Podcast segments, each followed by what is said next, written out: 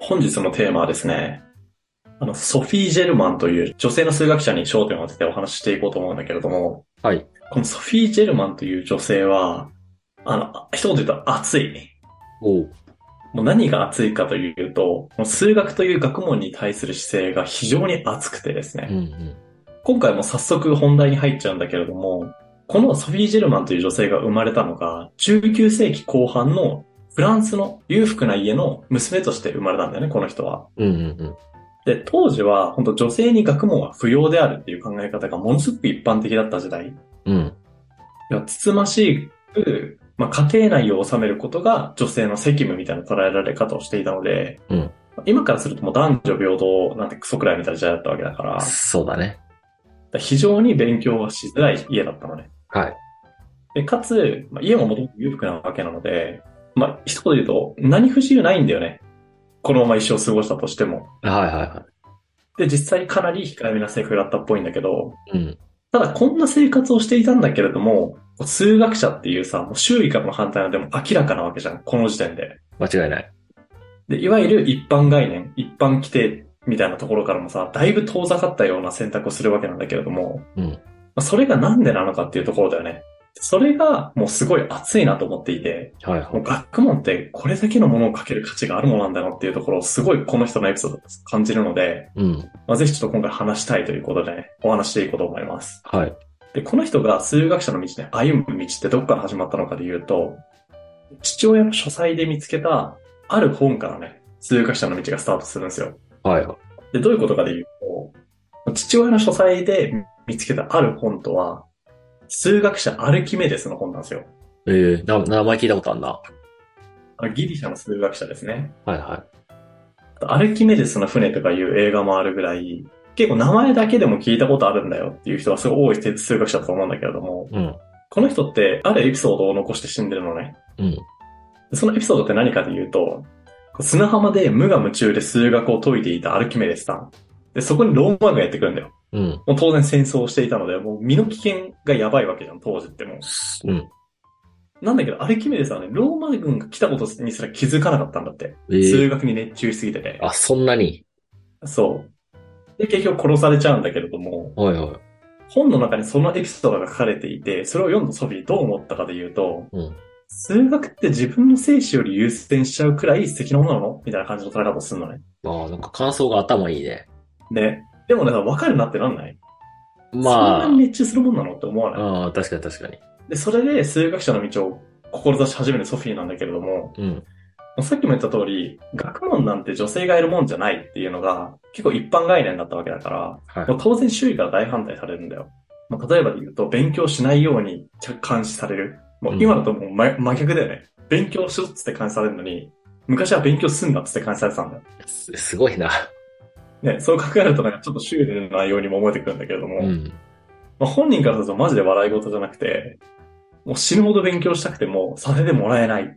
で、物理的に勉強ができないように、当時伝統とかってないから、はいはい。あの、勉強できないように明かりを取り上げられたりしてたのね。おう。それでも、まあ、寝室とかにろうそくを持ち込んだりして、親の目をなんとかかいくぐって数学を勉強し続けたんだって。あそんなに。ただもっとすごいことが起きるんです。で、それが何かで言うと、ソフィーが20歳に差し掛かる頃に、まあパリにね、数学を専門とする学校が創設されたんですよ。はいはで、ソフィーはもう数学の沼にはまっていたわけだから、当然そこにめちゃめちゃ入りてえってなるんだよね。い。うん。ただ、入学制限があって、まあ、条件みたいなのがあったんだよね。おう。その条件何かで言うと、男性しか入学できないんですよ。ああ、まあでも確かに時代的にはそうなのか。そう。もうルールとしてダメっていう風に言われちゃってるから。はただソフィーね、ここで諦める女じゃないんだよ。い。うん。もうその学校を辞めた生徒になりすまして、その学校の授業に出席したりとか、参考書を買ったりとか、あとレポートを提出したりみたいな。もうなりすまし工作するんですよね。すごいね。そこまでして勉強したいかと思わんいや、思うし、やっぱ大学生の頃の自分をなんか恥ずかしいと思いますよね。まあそうだね。あまあ言いたかないけど、とはいえ大学のシステムとかにはだいぶ問題あるだろうと思うんですけどね。まあまあまあ。で、ただこのソフィーに対して、まあそのなりすまし政策が、まあなんとかうまくいってるような日常を過ごしていたんだけれども、あるハプニングが起こるんですよ。はい。それが何かで言うと、このね、逆に優秀すぎたんだよね、ソフィーが。おーちょっと前まではパッとしないような青年が、急になんかやばいレポート書いてくるみたいになっちゃって、うんうん。なんかめちゃめちゃ優秀なやついるからちょっと会いたいなっていう風に、なんかその学校で教鞭を取ってた数学者に呼び出されちゃうんだよね。はいはいはで行かないわけにもいかないから、そこでソフィーはしぶしぶ自分が実はなりすましていただけで、本当は女性なんです。っていうことを告白したんですよ。い。うん。で、ただこの時奇跡が起きて、おこの数学者、この人は19世紀最高の数学者って言われる、ラグランジュっていう人なんだけれども、うんうん。この人がソフィーの熱意に胸を打たれて、むしろね、ソフィーの指導者になるんですよ。おーで、このラフランジュの下で、こうめきめきとね、数学の力を伸ばしたソフィーが、フェルマーの最終定理の第二の扉を開くことに成功するんですよね。すごい。じゃあ、師匠との出会いがなければ、うん、こういう進歩もなかったわけね。そう。ただその師匠との出会いを呼び寄せたのは間違いなくソフィーの行動力だよね。うんうんうん。でその、なんでそこまで行動したのかというとさ、もう数学の魅力に取り憑かれたわけじゃん。はいやー、すげえなーって思うよね。い。確かに暑いし、なんか勉強のね、奥深さというか、あ、そうそうそう。なんか勉強したくなってくるでしょ。なるね。で、じゃあそのソフィーが実際に具体的にどういう風なこう第二の扉を開いたのかっていうところをちょっと説明すると、まあこれ改めて言うことになるんだけれども、フェルマーの最終定理っていうのは、まあ n が3以上の時っていう条件付きで、x の n 乗かける y の n 乗イコール z の n 乗を満たす自然数 xyz は存在しないっていう定理じゃないですか。はい。なので、3の3乗かける4の3乗イコール5の3乗にはならないし、うんこの3と4と5っていうのを、もうどんな数字にしても、それはイコールにならないよっていう定理だよね。はい。で、まあ、前回やったオイラーさんは、これに対して、n が3と4の場合だよね。だから3の3乗かける4の3乗イコール5の3乗だったりとか、うん。いう n が何々3乗の時と n が4の時、なんで4乗の時っていうところは、あのフェルマーの最終定理は成立しないですよ。っていうことは証明に成功しましたと。はい。で、これは何を指してるかで言うと、n が素数の時だけを証明すれば、自然とこの x の n 乗かける y の n 乗イコール z の n 乗は成立しないっていうことが証明されますよって話だったよね。うん。もうなぜなら、n イコール3の時に成り立たないということを証明するということは、n イコール 3×1 の時も成立しないし、3×2 の時も成立しないし、まあ4の時もしっかり、みたいなことが自動的にね、こう証明されるわけだからね。で、じゃあ、そこに対してソフィーが、じゃあどういう第二の扉を開いたのか。これはね、ちょっと専門的になりすぎるので、割愛します。はい雰囲気を楽しんでほしいんだけれども、おーまあ、ただ、まあ、ざっくり言うと、これって素数とフェルマーの最終定理っていう、この関係性が非常に重要になってくるわけじゃん。うん。なので、この素数とフェルマーの最終定理の関係っていうところをソフィーが研究して、で、このソフィーの研究成果をもとに、N が5の場合と7の場合は成立しないっていうことをちゃんと他の数学者がね、証明してくれるんですよ。はいはいはで、この N が5の場合と7の場合を証明した人っていうのは、あんまり有名じゃなくて、そのヒントを残したソフィーの方が有名になるっていう感じなので、い。うんなんでおそらく成果としてはソフィーのものが土台になる、つまりソフィーの方が結構大きいんだろう。っていうことが、まあ、数学者じゃなくても、まあ、なんとなく雰囲気わかるんじゃないかなっていう感じ。うん、確かに確かに。あちなみに俺は理解できなかった。これ はもう無理。チャット GPT に聞いたけどね、ちょっと全然わからなかったわ。ああ、最新鋭の AI でも無理でしたと。最新鋭の AI でも、あ、最新鋭の AI はね、説明してくれるんだけど、うん俺が理解できない。これ何言ってんだろうみたいな感じ。なるほど。はい。で、そんな感じでね、フェルマーの最終定理の第二の扉を開いたソフィーなんだけれども、ちょっと後日談がありまして、はい。ソフィーさんはこの研究成果を、あの数学王ガウスっていう人物に送ってるのが手紙で、うんうんうん。ガウスって名前くらい聞いたことあるんじゃないガウス記号とか聞いたことないああ、聞いたことある。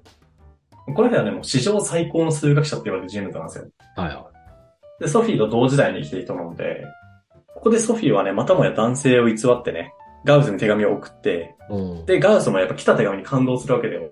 え、この手紙レベル高くねみたいな感じになって。はいはなので、そこでガウスとソフィーは、すごい仲良くなって文通し合う仲になるんだよね。い。うん。ただ、ここでもうソフィーが女性であるっていうことがね、またバレてしまっていて、ええでこれが何かで言うと、まあ、さっきのアルキメデスの話あったじゃん。うん。あれと同じことをね、ソフィーがフラッシュバックする出来事が起こるんですよ。はいは前提、このガウスっていうのはドイツに住んでた数学者なんだけれども、い。うん。当時ナポレオン戦争の真っ只中だったから、こうフランス軍がドイツ軍に攻め入るっていうことが誰の目にも明らかな状況なのね。はい。で、そうなってくると、こうフランス軍に攻められたドイツにいるガウスは、数学に熱中しすぎてって、軍に攻められてるのに気づかずに殺されちゃうんじゃないかとソフィーは思い始めるんだよ。ああ、確かに確かに。なんで、フランス軍に対して前もってソフィーは、あの、ガウスっていう、もう人類の宝みたいな人がいるわけだから、うん。この人はドイツ人だったとしても、殺さずにちゃんと手厚く保護してあげてください、みたいな懇願をするのね。あ、そこまで、権力持ってる人なんだ、ソフィーって。えっと、それはね、わかんない。 わかんないけど、でも、戦争をやってる時って、やっぱ数学者とか、まあ、数学者に限らず学者ってね、結構手厚く保護されるんだよね。うーん。これはね、数学を調べてる中ではなかったけれども、あの、ローマの話を調べてる時に、このアルキメデスの話結構有名なんだよ。これに限らず。の時に、本当はね、やっぱアルキメデスのことを保護したかったらしいね、ローマ軍は。あ、そうなんだ。自分の味方になってもらったら超心強いわけじゃん。どんだけ頭いい人って。間違いない。だから、少なくとも殺すっていう選択肢はね、滅多にされない。はで、大体は手厚く保護される。敵軍だったとい。しても。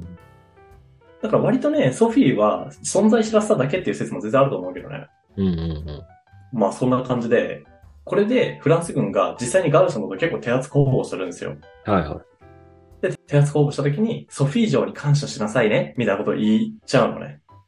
ああ、フランス軍が。そうそうそう。はいはそこでソフィーが女性であるということがバレちゃってい。、ああ、確かに。で、ソフィーからすると、まあ、バレたくないわけだよね、当然。うん。ただ、まあ、ガウスからすると、結構やっぱ頭いい人が好きだから、ガウスは。うんうん。そんなの関係なかったっぽくて、まあ、女性であっても関係ないよ、みたいな感じで、河原の友情を誓って、実際その後もしばらく文通を続けたんだけれども、ただ、今度はね、ガウスの興味の分野がね、ソフィーの分野とは違う分野に行っちゃうんだよね。うんうんで、ガウスからの手紙が突然ね、帰ってこなくなったソフィーは、失意のあまりなんとね、数学者を辞めてしまうんですよ。うん。ええそんな影響力あんだ。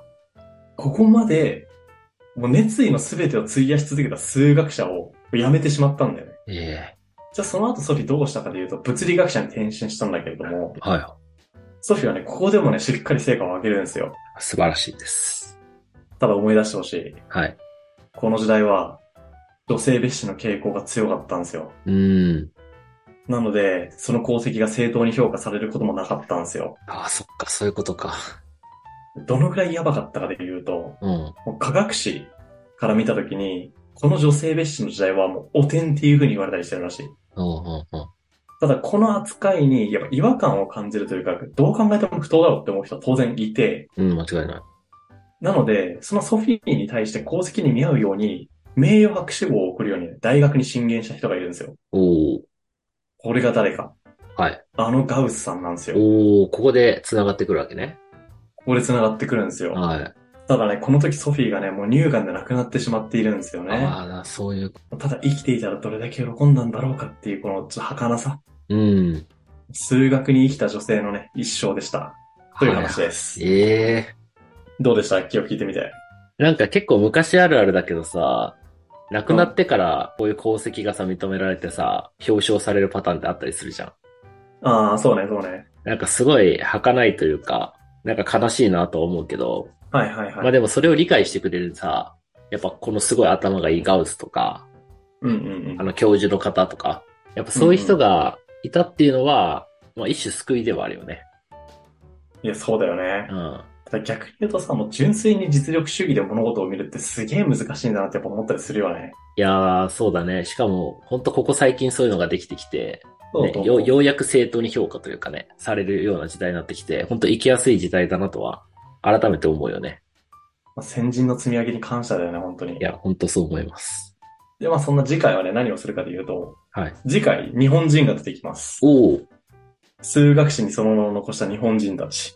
えカミー、ングスーンということで、ここで出てくるんですね、日本人が。そう、日本人が出てくるんですよ。おー、いいね。先出しすると、谷山志村予想っていう、まあ、新しい定理だよね、要は。うんうんを思いついた人物がいて、うん。はい。で、その人たちの一生をちょっとやっていこうかなというふうに思ってます。はい。これもね、非常に面白いと思うし、うんうん。なんだかんだ、まあナショナリズムがちょっと薄くなってきた時代に生きているとはいえ、同じ日本人が頑張った功績があるんだって、なんて、やっぱ誇らしいわけじゃないですか。うん、嬉しいね。なので、そこら辺をね、次回はがっつりお話ししていこうと思います。はい。ということで、本日も聞いていただいてありがとうございます。面白いと思っていただけたら、ぜひ YouTube のチャンネル登録や、ポッドキャストの評価、フォローの方お願いいたします。それでは次回またお会いしましょう。